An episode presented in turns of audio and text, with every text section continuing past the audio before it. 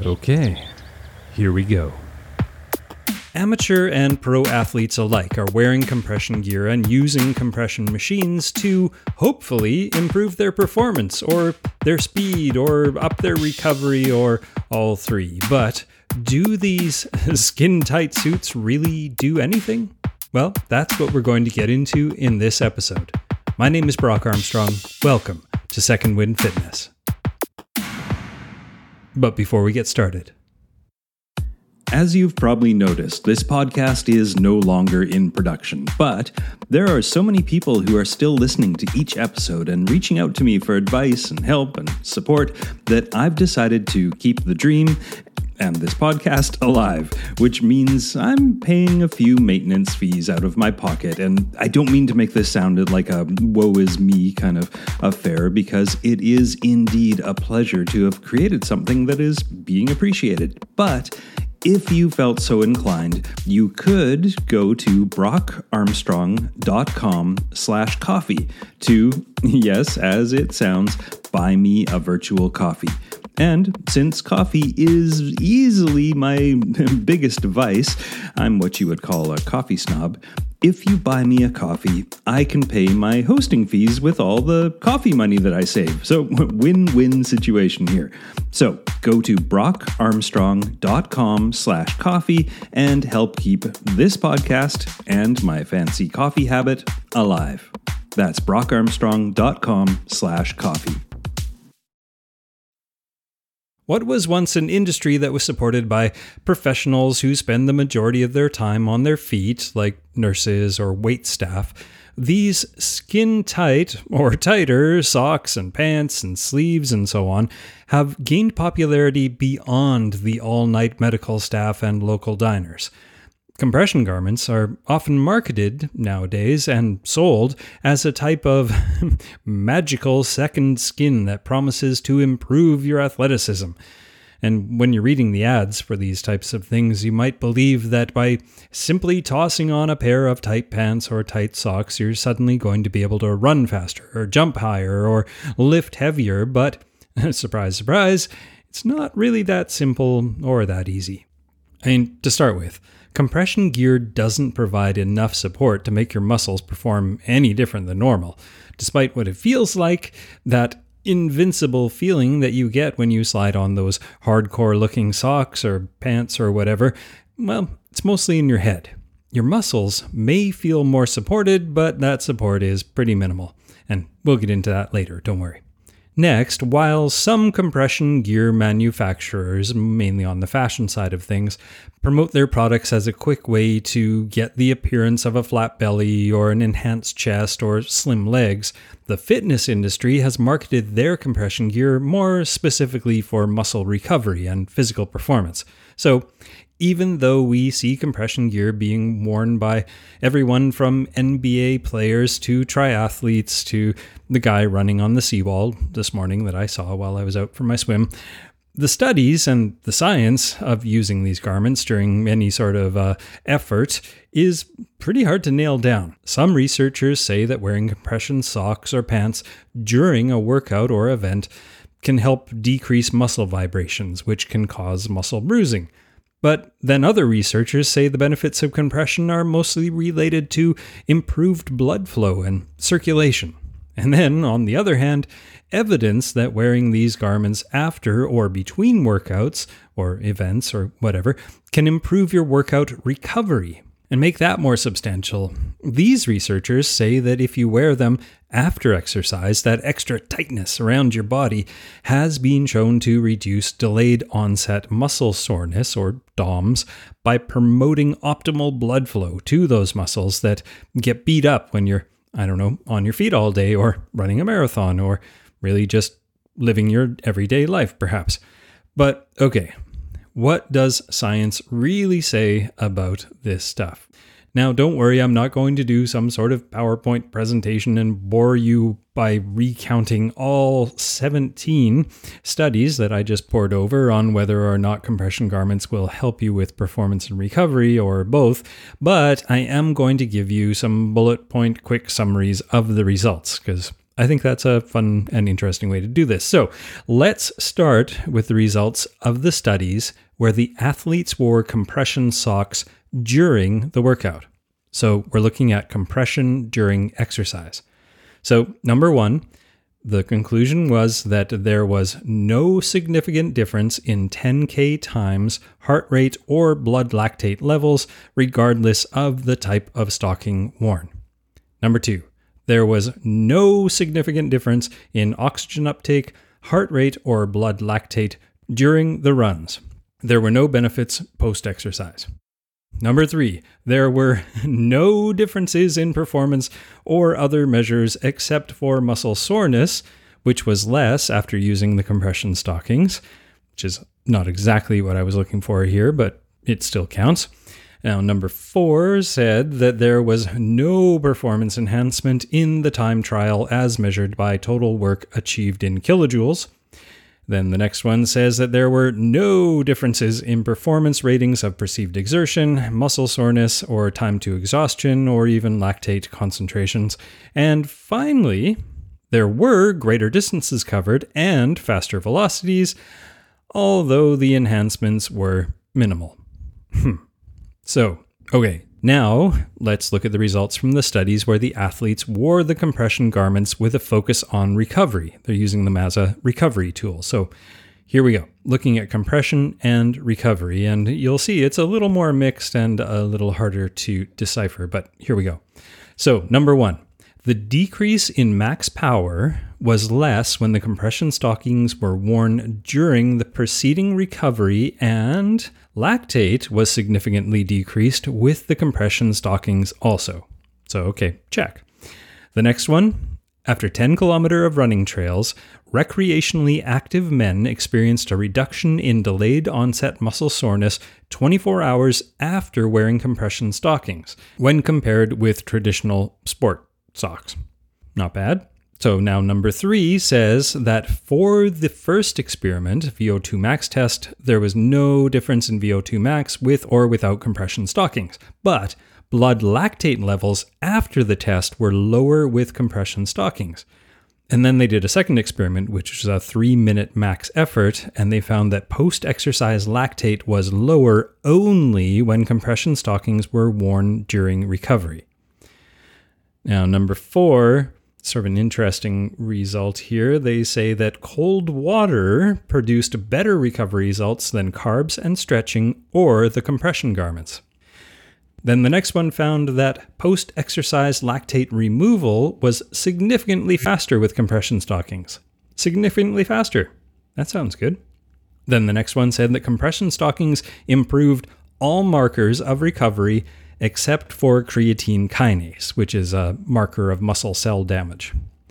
And the final result said that wearing a full body compression garment for 24 hours after a challenging heavy resistance strength workout enhanced psychological, physiological, and performance markers of recovery when compared with non compressive garments. But remember, this was a full body compression garment for 24 hours. So something that not all of us are willing to do. But all in all, it's actually looking pretty good for the recovery aspect of compression gear. I'm tempted to slip some on myself right now and call it a day. But there are still a couple of other ways that you can use compression garments that we haven't really talked about yet. So let's get into those right after we pay our membership fees. Do you like to shop on Amazon.com and enjoy supporting this podcast? You do? Well, have I got a deal for you. If you start your Amazon shopping adventure by going to brockarmstrong.com slash Amazon, I will get a small percentage of the money that you spend. And the best part is that you don't pay anything extra. This all comes out of their pockets. Take that, Bezos. So next time you buy anything on Amazon, go to brockarmstrong.com slash Amazon and shop while also supporting this podcast. I truly thank you for being a listener and for your support. That's brockarmstrong.com slash Amazon. All right, so let's look at compression and weight loss now. As you probably guessed, most of the research on compression gear is focused on performance and recovery, but there are also claims that compression can benefit people who are overweight. Specifically, compression gear has been touted as especially helpful for people with a greater BMI. Now, exercisers that carry larger amounts of weight are often more susceptible to repetitive use injuries like strains and shin splints and sprains and other joint issues. This is especially true when they're starting a new training program. Compression gear can actually help compress muscles against a person's skeleton and minimize those tiny muscle tears that are caused by muscle vibration and oscillation, which are greater in a person of greater size.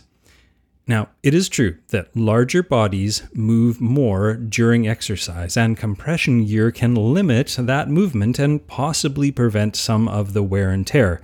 But could it also help with losing weight? Well, no. All the claims that I could find actually skirted around this issue quite adeptly, and only made assertions that compression can aid in the exercise portion of an overweight person's weight loss regimen. And this is assuming that the types of workouts overweight people are engaged in usually involve higher volume or higher intensity. But yes, wearing compression gear could aid in minimizing the muscle damage that we talked about earlier and also help overweight people recover faster so they can be more consistent in their training. And we know consistency beats intensity every time. And also, yes, all of these factors can certainly help with fat loss, but not in the direct route that we're often told or that we're usually marketed to. And also, the weight loss is not a direct result of the compression. So, once again, it would seem that compression is not a magic sock for weight loss. It doesn't burn more calories. It doesn't boost your metabolism, which is, there's no surprise there because not much really can. But if compression gear makes you feel more comfortable when you move and helps you get back at your workouts faster and feeling better, and perhaps gives you more confidence in your appearance, then, well, it's probably worth the investment. Now, okay, one last compression deviation before I wrap up. I want to talk about peristaltic pulse dynamic compression, or PPDC. Now, you may not have heard of this, but the key to this type of compression is something called sequential pulse technology, which is based on our body's own physiology. These dynamic compression machines replicate the action of blood pumping through the veins in our arms, our legs, our torso, or wherever else you might apply it. And the manufacturers liken it to peristalsis which is a series of wave like muscle contractions that happen in our bodies all the time. But this version of the peristalsis is kind of on steroids, if you can pardon the expression. These systems usually include a control unit, an air compressor, and attachments or sleeves for the legs, arms, or hips. Then they used compressed air to inflate and deflate the sleeves to massage your limbs and mobilize the fluid. Now, they first pre inflate so that the sleeves become molded to the exact shape of your body. Then they begin compressing your feet, your hands, or your upper quad, depending on which sleeve you're using, similar to the way a registered massage therapist will rub and knead and gouge and apply variable pressure during a massage. Each segment of the attached sleeve will compress, pulse, and release. Now, the technology behind these machines combines three different massage techniques to aid the body's recovery process pulsing, gradients, and distal release. Let's go through each one of those. So, pulsing, instead of a static compression like the socks or the pants that we talked about earlier that just squeeze the fluid out of the limbs, this technology uses dynamic compression or pulsing. And this is said to greatly enhance the movement of fluid and metabolic waste out of your limbs after a workout. Then it uses gradients. Now, in our bodies, our veins and our lymphatic system have a one way valve that prevents backflow of fluid and keeps everything moving in one direction. The sequential pulse technology uses what is called a gradient hold pressure to keep your body's fluids from being forced down into your feet. And this can help deliver maximum pressure all over the entire limb nice and evenly. And finally, distal release. Now, because squishing your body for extended amounts of time can be hard on your body's circulatory system, the sequential pulse technology releases its grip once it is no longer needed to prevent backflow. Now, by releasing the pressure as soon as possible, each portion of your limb gets the perfect amount of rest and the perfect amount of compression. So you can see how this technology takes what we're doing with those static pants and socks and stuff and just makes it a little more, I don't know, compatible with our biology. Or at least that's the theory. So, speaking of theory, what is the science around PPDC? Well, once again, I'm not going to bore you by going through each one of the studies with a fine tooth comb, but here are some highlights. The first study concluded that PPDC is a promising means of accelerating and enhancing recovery after the normal aggressive training that occurs in Olympic and aspiring Olympic athletes. I'd like to think I'm an aspiring Olympic athlete, but I'm probably not. But anyway, the next study concluded that an acute bout of PPCD transiently upregulates PGC1A mRNA related to cellular metabolism. We don't need to get into that, while also upregulating a thing called eNOS protein and NOx concentration in vastus lateralis biopsy samples which really just means it did some good to the muscles. Then the third study concluded that PPDC provides a means of rapidly enhancing acute ROM or range of motion, requiring less discomfort and less time. And finally, the final study concluded that acutely whole limb lower pressure PPCD improves conduit artery endothelial function systematically and improves RH blood flow locally of the compressed limbs. So, once again, showing some good benefits. So, now, based on what I read and what I saw, if you can justify the money for these devices, because, well, they're not that cheap, and recovery time is actually a significant factor for you, then PPDC machines are a good way to go. And you know what? I can tell you from firsthand experience that even if it doesn't really do a heck of a lot for me, I really like the way they feel. I had one for a while and it's like just having something hugging your legs. It's it's very pleasant. But anyway, let's get back to the more affordable versions of this stuff and talk about how tight we need those compression socks and pants and sleeves and stuff to be in order for them to actually be helpful. Now, a compression garment is meant to be tight, but not restrictive, but also tight enough that you feel compressed. Got it? no, neither do I, but let's look at some science to help us out here. So, one study in particular looked at the effect of three different sizes of compression gear normal clothing, compression garment fitted to the manufacturer's instructions, and one size smaller than was recommended by the manufacturer. Now, the researchers found that the one size too small compression garment caused a drop in performance from both power and strength in the tests when it's compared to the properly fitted compression garment. But both sizes were better than the control, which was just normal clothing.